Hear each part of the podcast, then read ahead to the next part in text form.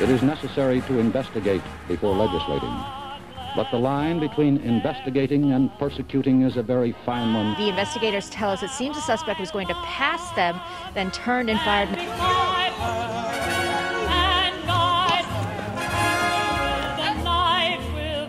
Christine, Laura, what you're seeing behind me is one of multiple locations. I rise to support the impeachment of President Donald J. Trump. And I'm about to talk to him about allegations that he was involved with prostitutes in Moscow and that the Russians taped it. Before we get to our guest, a quick message from our sponsor. We've talked a lot about Mike Lindell's products at My Pillow dot com. The quality is just amazing, and everything he makes lasts forever. He's got a new product out right now that the summertime customer will just absolutely love. We've all had the slippers, and the quality on those is amazing. People rave about them. He's got the three layers of comfort, where he's morphed that technology into the summertime sandals. They look like Crocs, but they're much more comfortable and long-lasting. Again, the proprietary three-layer technology that will give you extreme comfort in these sandals to wear around uh, for the rest of your summers, actually. So how can you get these? You can go to My Pillow dot com and use promo code C D M to get the massive discounts he has on for the launch of this product. But just don't look at the sandals. Mike has over six hundred products. If you're looking for household goods or apparel, don't go to the big box communist retailers that support the cabal. Support the Patriots, support C D M dot press using pro, promo code C D M, and get the best discounts available at My Pillow dot com.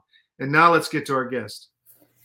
Welcome back to Information Operation. I am at an undisclosed location, but uh, our friend Matt Tyrmand, who is traveling the world, is, uh, I believe, in Miami. Is that correct, Matt?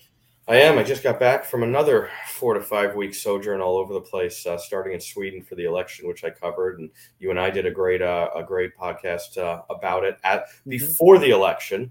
That was, mm-hmm. I think, on a Wednesday, Thursday, Thursday or Friday night before that Sunday, uh, where we uh, delved deep into it. And it played out as expected. And nobody else in the West was covering it except C D M Press and uh, Bannon's War Room. Uh, nobody else wanted to think. Yeah, you thought this was going to happen. Nobody thought this was a story. You, you're so, you're like a pathfinder, man. You're you're out there. I, it's not. I don't know if it's me as much. I just am trying to use common sense from what I see. But just most of the media is so flat-footed because all they do is react. They don't investigate mm-hmm. anything. Uh, and at the same time, ninety percent of the media has a uh, a strong agenda to make sure some of the things that you and I are trying to cover never gets covered or never actually even happens. So right. They're trying to circumvent the uh, the reflexivities from occurring, the reflexive activities of people who are trying to take back their sovereignties and free up their nations from globalist over uh, overbearingness, overlords. Taking yeah, away the, psycho- the psychopathic overlords or sociopathic overlords. Who says that? Is that like a uh, It's War Room. Uh, it's uh, what's his name, the European guy. Forget oh, Ben name. Harwell. Yeah, yeah, yeah. yeah.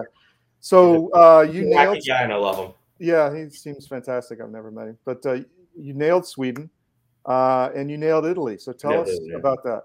Italy was easier. I think everyone saw that coming. Uh, Italy, Italian politics are super fragmented.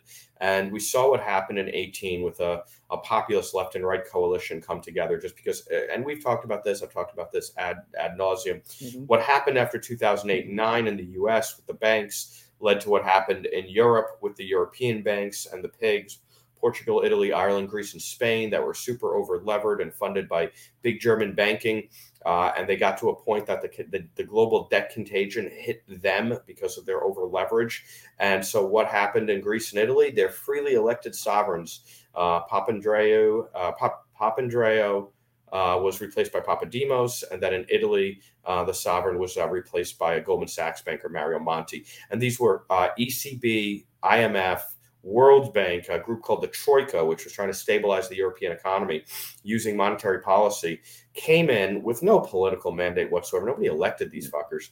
Uh, they're pure revolving door Goldman Sachs bureaucrats, big banking, big government, big think tank, revolving door. Mm-hmm. Uh, those who believe that the technocrats uh, do, should not be uh, uh, you know, managed by borders. They should you know, be supranational in their governance. And There are righties and there are lefties in that cohort, by the way. Yep. Uh, and Applebaum, the, the Gary, the Gary Cohn types. Gary Cohn, yeah. uh, who's a Dem, and Applebaum, mm-hmm. he used to be an anti-communist righty, but is now kind of a Eurocentric lefty because of her connection to the Polish government and the British uh, British establishment and Legatum, the think tank.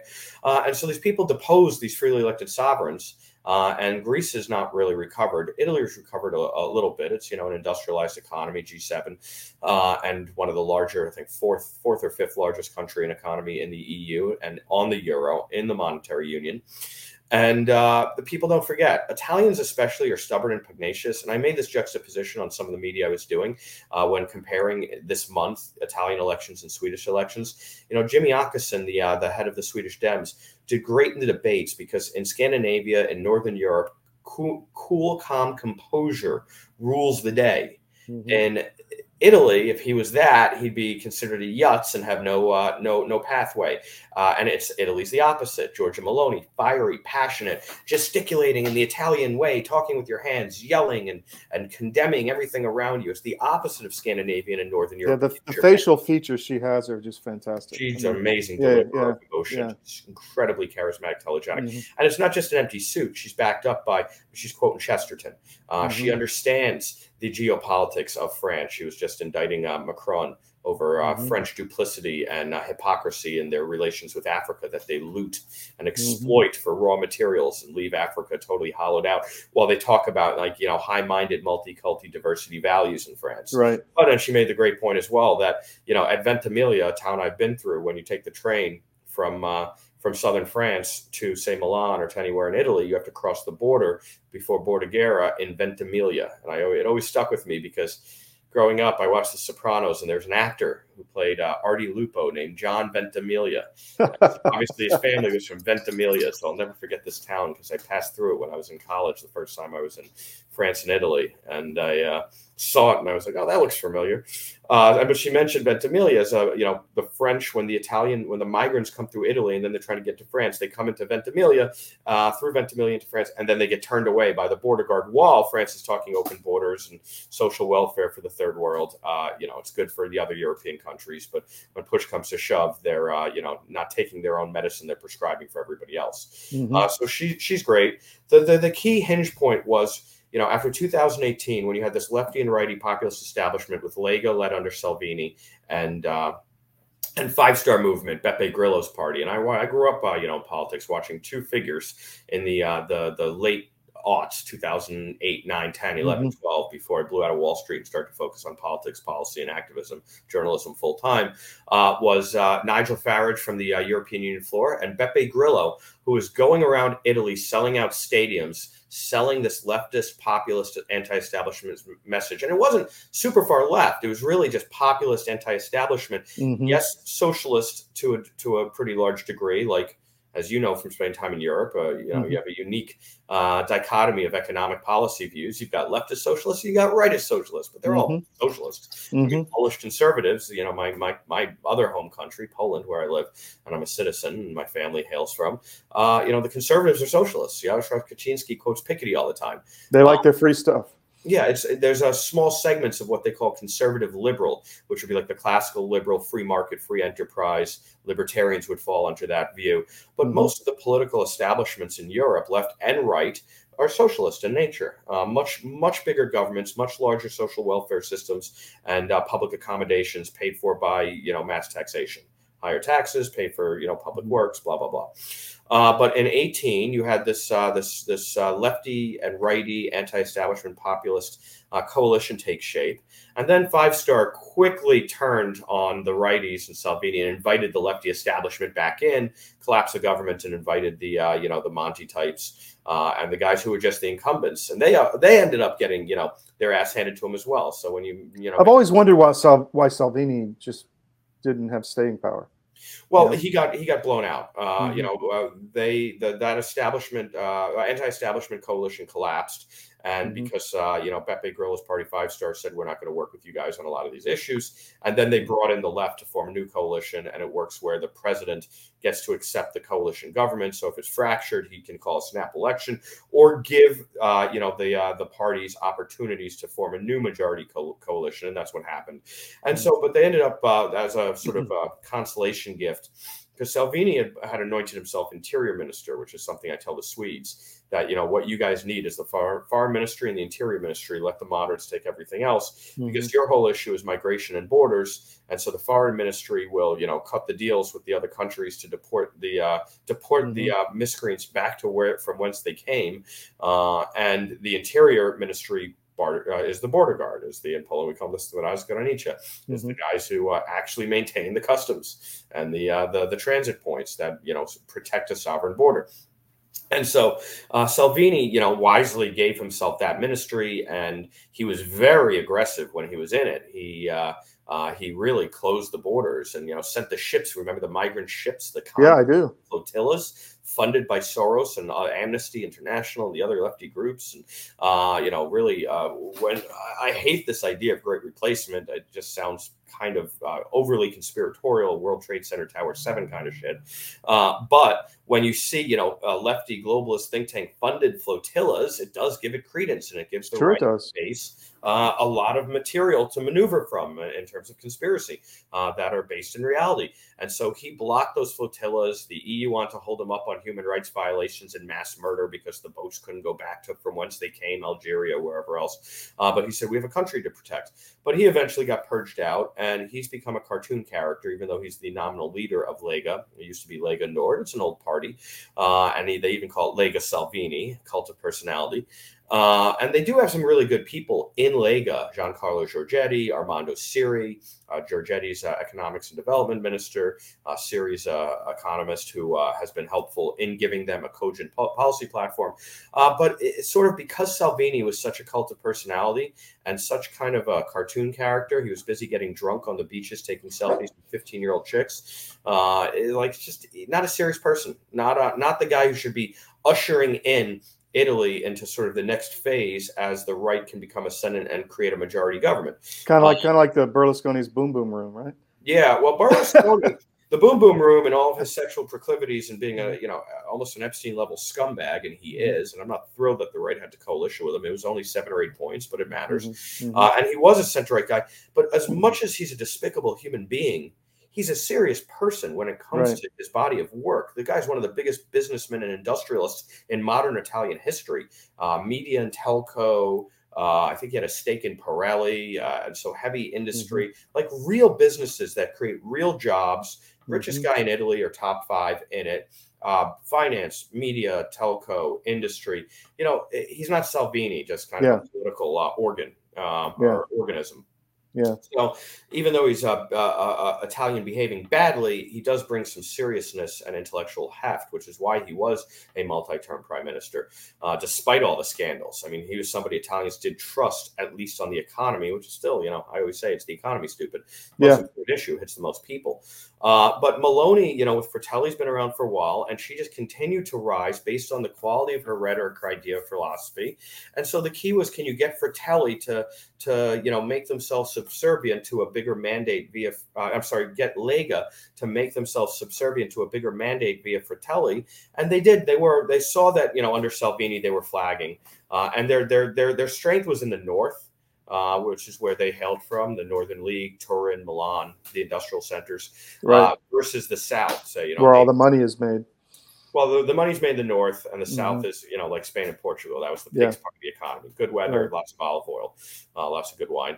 Uh, and then, so you've got these, you know, Sicily, Calabria, Naples, uh, and Fratelli had more of a stranglehold on more geography of the country. It made more sense. And so they all sort of coalesced around her. Mm-hmm. And given what happened under COVID, given what's happened economically, given what's happened under migrants, which to Salvini's credit, he made the big issue. Mm-hmm. Uh, and then, of course, you have Russia, Ukraine, which most of Europe uh, really even the righties, the lefties, everyone kind of agrees that Russia's on their border, on the European Union's border, on the mm-hmm. European Monetary Union's uh, economic sphere. That's where they worry. And so, you know, in Sweden, there's eight parties that make parliament, four right, four left. Seven out of eight support Ukraine. Say, so, and think about the geography. They're right next door to Finland, where the term Finlandization comes from. It's not uh, unrational, irrational for Finland to say, okay, it's time for us to join NATO when Russia's bellicosely, you know, it's created Belarus. It's invaded the Baltics on, you know, uh, surreptitious levels. Uh, it's now invaded Ukraine. Uh, you've got Kaliningrad. So they're a little sandwiched in between some uh, hostile actors. Uh, and, you know, when they say we're going to join NATO or potentially join NATO, think about joining NATO. What does Russia do? They they line up their tanks on the Finnish-Russian border. And then Finland says, OK, we're going to join real fast now.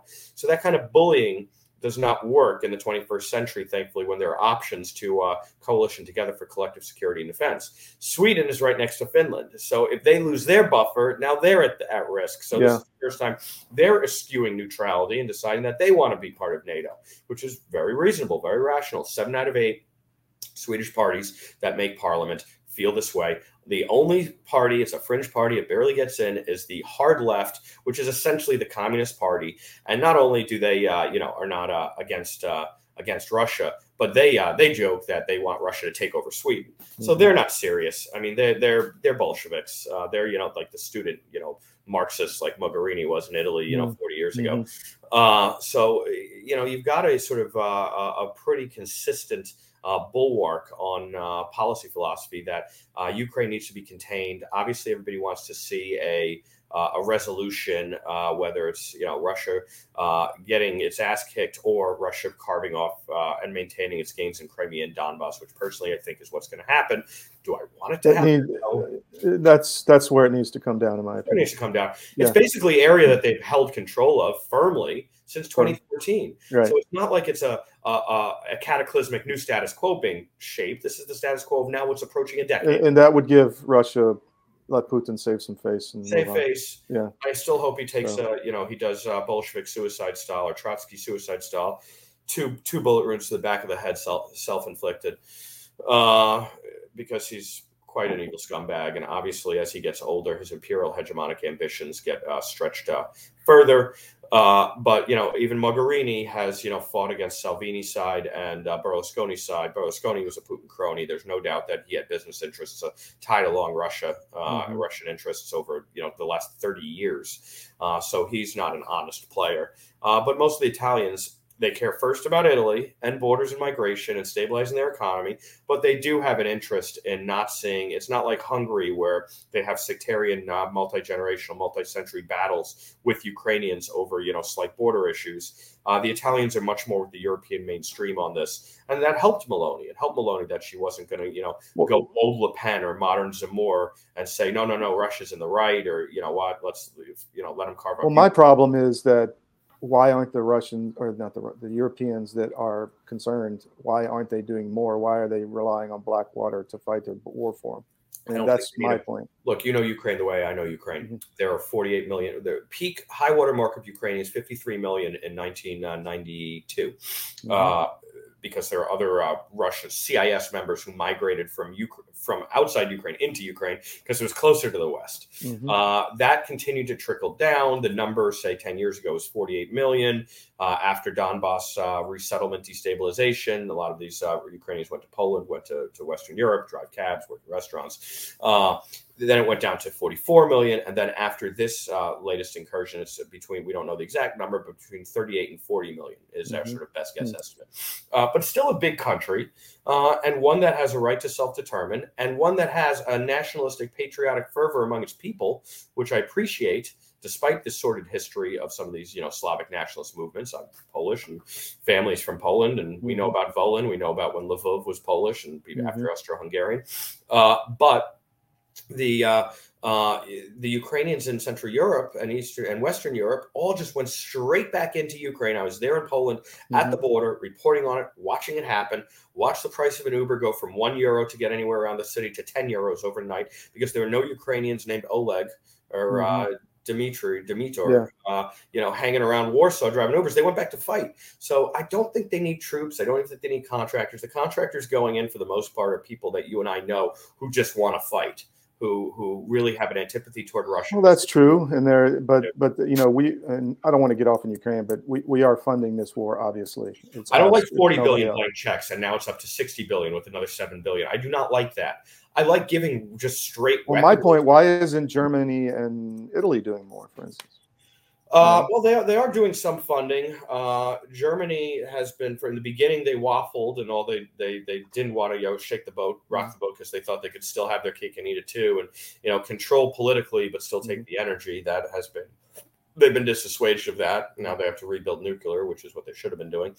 Uh, I think that everybody in Europe, by and large, is throwing in, with the exception of Hungary uh, and mm. some of the Balkans that just can't afford it and just don't yeah. want to be in the middle of it, because they have a similar Hungarian problem, which is too much Russian ownership of their uh, their industries and their, yeah. their their base businesses, their banking, their their consumer businesses. Uh, there's a lot of legacy post-Soviet stuff going on in the Balkans, as For you sure. know very well, as I know very well from spending time there and dealing mm-hmm. with people and the governments and the the weapons depots. And so what what is is the uh, the tactic of the left to smear her as a fascist? Is that going to work? No.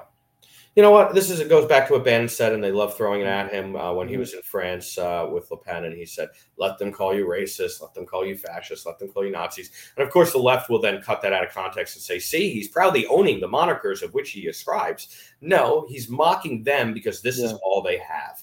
When yeah. this is all they can do is is you know lay into you and say you're this, that. I'm Jewish. Washington Post wrote that I'm a neo-Nazi, or that I'm a I was normalizing uh, Trumpian, Bannonite, Breitbartian anti-Semitic bigotry. You know, I mean, this is, you know, so ludicrous. Uh, my father's entire family was uh, annihilated in the Holocaust, except him, his mother, and his uncle. I mean, it's like I'm on the board of Polish-Jewish uh, reconciliation organizations, and I'm mm-hmm. pretty cognizant of, of the cultural uh, histories and ramifications of what transpired. And, you know, this is all they got. I get it all the time. I get it on Twitter from these lefty mm-hmm. mush-brain freaks that mm-hmm. I'm a neo-Nazi because I write I wrote about Soros, whether it's funding uh, funding. Uh, well, actually, he was a Nazi. yeah, it was, it was, he wasn't Nazi. He was complicit with the Nazis right. as a survival mechanism. But he talked about how proud he was to do it. Whether he has no remorse. No remorse. Yeah. yeah. I mean, he said that in sixty minutes. Yeah. Uh, so you can't even use these old people's words against him uh, because the double standard's so rife. Right. Uh, but the the you know the, the the even the Ukrainian neo-Nazi element, I believe, is de minimis versus the Russian neo-Nazi element, which is you know provincially you know ubiquitous. Uh, Putin did motorcycle rides with these people for twenty years, uh, and this is like full on. Uh, but the you know when they when they're calling us this, when they're calling her fascist Mussolini, she's quoting freaking Chesterton, you know, great yeah. classical liberal theologian. Uh, she's talking about family. You know, it's funny because I just did this on Polish television the other day.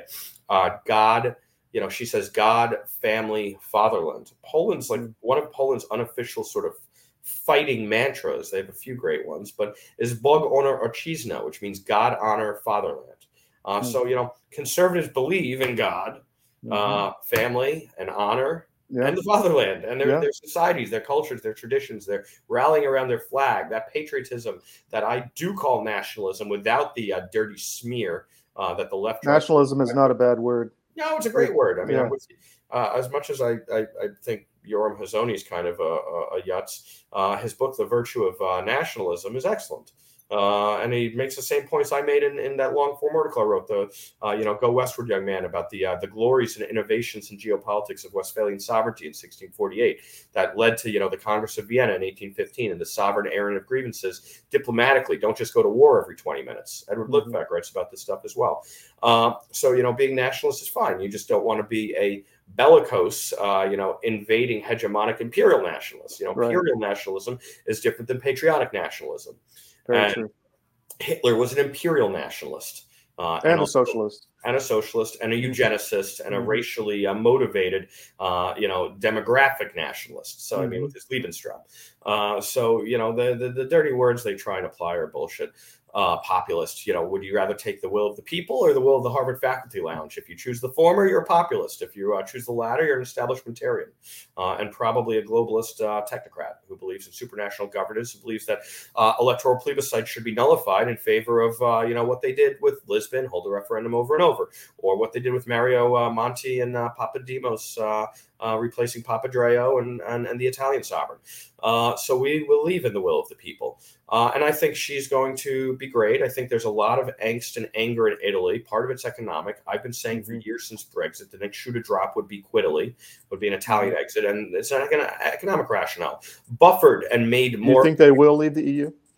Not yet. I think that if there is a departure from the E U in the next ten to twenty years, it will be Italy. I don't think that's happening anytime soon.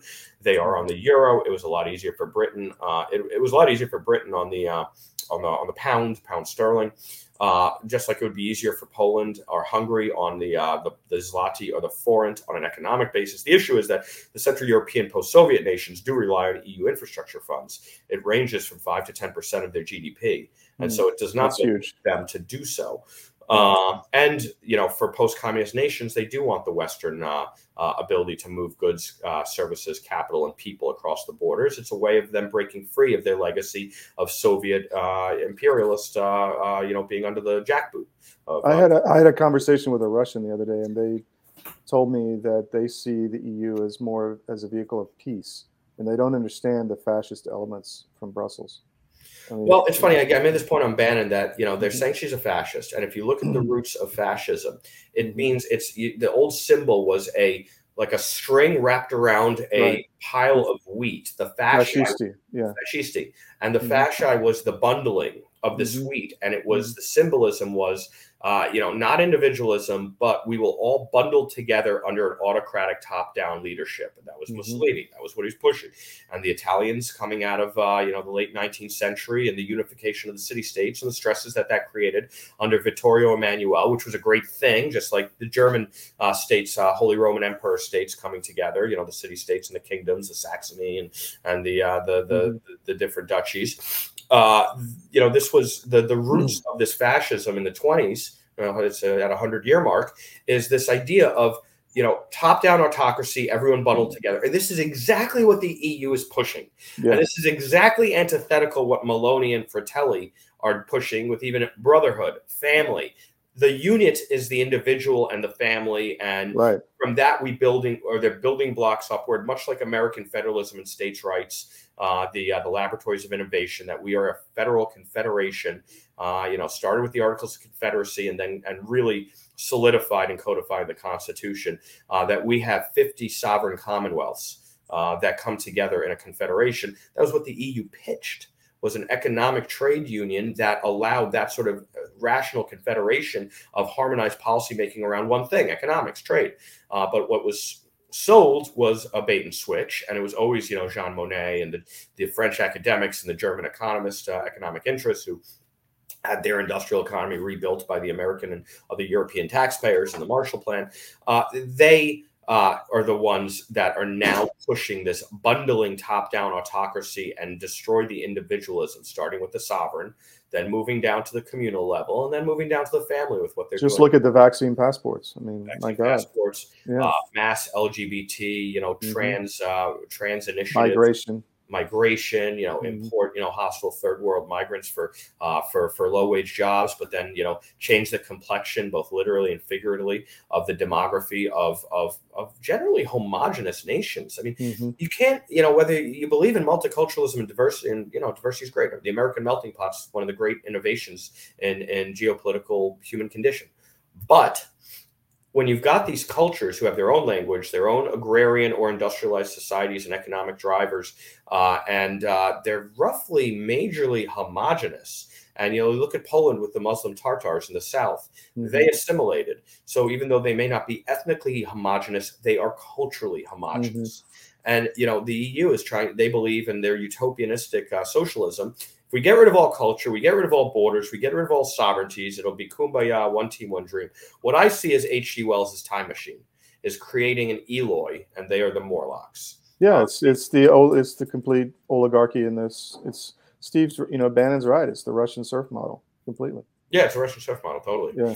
Uh, So I think Italy's going to be quite successful. Mm-hmm. Uh, let them call her fascist. Let them call her Il, Il Duce uh, round two. She doesn't mm-hmm. care. She's got the mandate. The people don't care. They are looking to reassert their sovereignty, uh, their ability to uh, to transact their lives the way they see fit. And the reason I think Italy might start to pick up steam, especially if the E U starts to go to war with Italy the same way they went with Hungary and Poland and, you know, Article five, Article seven, whatever the articles are, uh, you know, trying to strip them of voting rights, strip them of infrastructure funds, uh, levy penalties on them.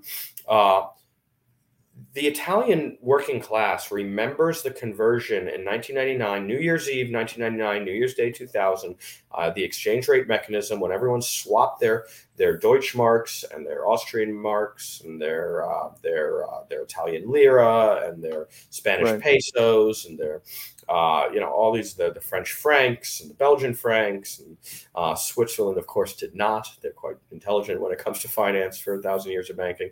Uh, When they swapped that all in, overnight the cost of milk and bread and eggs and a cab ride went up in real purchasing parity terms much higher than anywhere else because the lira was the weakest currency. It was the most overlevered debt to G D P uh, sovereign balance sheet. And so they remember the pain, the years of pain uh, mm-hmm. as they had to transition to this new economic regime. And so I think that they're still butthurt about it. And I think you throw in the migrants and the border situation. And they're a Catholic nation, by and large. The L G B T, you know, forced, uh, you know, open your minds to something that is sort of antithetical to common sense. Yeah, man control. Goes from let us marry to we want to mutilate your children. Yeah, exactly, exactly, exactly. Like and we're you, not going to tell you about it. If any, you know, provincial governor in Umbria or Tuscany yeah. or uh, Calabria, you know, pushes back on, uh, you know, federalized education coming out of the E U that's trying to push on Italy to say we're now teaching, you know, twelve-year-olds that by the time they're fourteen, they should be cutting off their phalluses. Mm-hmm. Uh, the Italians are not going to take this lying down. Mm-hmm. Um, not like, you know, the Belgians or the Dutch or, you know, some of the uh, the more pliant uh, European cultures and the Scandinavians. And then we saw them push back, actually, even because yeah. they went too far as all their daughters were being raped uh, with twenty percent replacement of the population from hostile third world migrants who refused to assimilate and create no-go zone ghettos. Yeah. Uh, are inherently that's a real issue. Oh, it's a real issue. That's why Swedish Dems uh, are now the king-making party, the, the second largest party in parliament, the second largest vote-getter, the largest on the right. They will determine the uh, the, the protocols and policy platforms of this new right-wing coalition. So, I mean, it's super interesting. Uh, and, you know, that's Italy. I Let's move we, to Brazil. Uh, you think we do Brazil now, or you think we uh, – we can do it another time if you want. I, I think we do Brazil uh, maybe later tomorrow, just do it because Brazil Deal. itself is a half-hour conversation just like this. Deal. So we covered sort of, you know, Europe, uh, Italy, like the vein of modern Europe through this election in Italy. And I think that's, uh, you know, some decent content we're up against. Real half quick, wh- France, where do you think uh, it stands? Just thirty seconds. Uh, you know, France is continuing, the right's continuing to strengthen. I mm-hmm. I was trying to work on some more a bit. You know, I really mm-hmm. liked him. I was a little bit, Le Pen had multiple chances. Mm-hmm. Uh, but each cycle, Le Pen got stronger from, you know, thirty, thirty-three percent, what was it, thirty percent in the first round to thirty-five percent in the second round last time. Mm-hmm. And then this time even higher, uh, blew out the right and then uh, made it much tighter against Macron. You know, lefty France, the academic laboratory of uh, Eurocentrism with Jean Monnet and this whole crew, mm-hmm. uh, they, uh, you know, France is also getting mugged by reality. The problem is the urbane elite, ivory tower cloistered uh, upper middle class of France Are, are still, it's like our Philadelphia suburban housewives who, yeah. you know, would rather vote uh, uh, Biden than uh, than than Trump. Uh, just because, be, just because I'm told, just because I'm told to. They're told to. Their perceptions, yeah. uh, they're kind of sheepish. Uh, I think France is going to, you know, continue to move towards Sweden. Sweden was only ten million people. It's smaller, yeah. so it's easier. You do.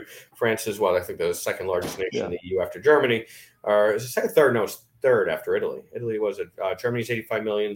Italy's like sixty million. France like fifty million, uh, forty-some million. So, you know, it's it's a massive, massive uh, electorate that still needs to be swung over, but it keeps incrementally moving closer and closer. And the so, parliament's pretty much been lost for the left, right? Yeah, or, look, in, in the French parliament, it doesn't actually matter. I mean, the mm. French parliament is so weak. They've got this National Assembly and the Senate. It really is a very, uh, you know, French presidential, heavily, heavily weighted executive political system. Interesting. Some systems are, you know, more checked and balanced and divided powers, and the the the president gets, you know, his his his marching orders or mandates like a prime minister mm-hmm. in a parliamentary system from these assemblies, these parliaments. In France, uh, it's mm. very, very unilaterally top-heavy. That's my perception of it, at least. Yes, uh, Macron's party En Marche has uh, a good seating, but then you know there's a lot of there's a lot of fragmentation. It's just a lot of noise. It's French yeah. fighting one another, and the president kind of decides. Uh, but you. it is it, yeah. incrementally, it is going further and further to the right, center right, which is good. So I'll take you up on that tomorrow. We'll do Brazil or whenever you can. Sounds Thank you. Appreciate it. Cheers. Later, bro.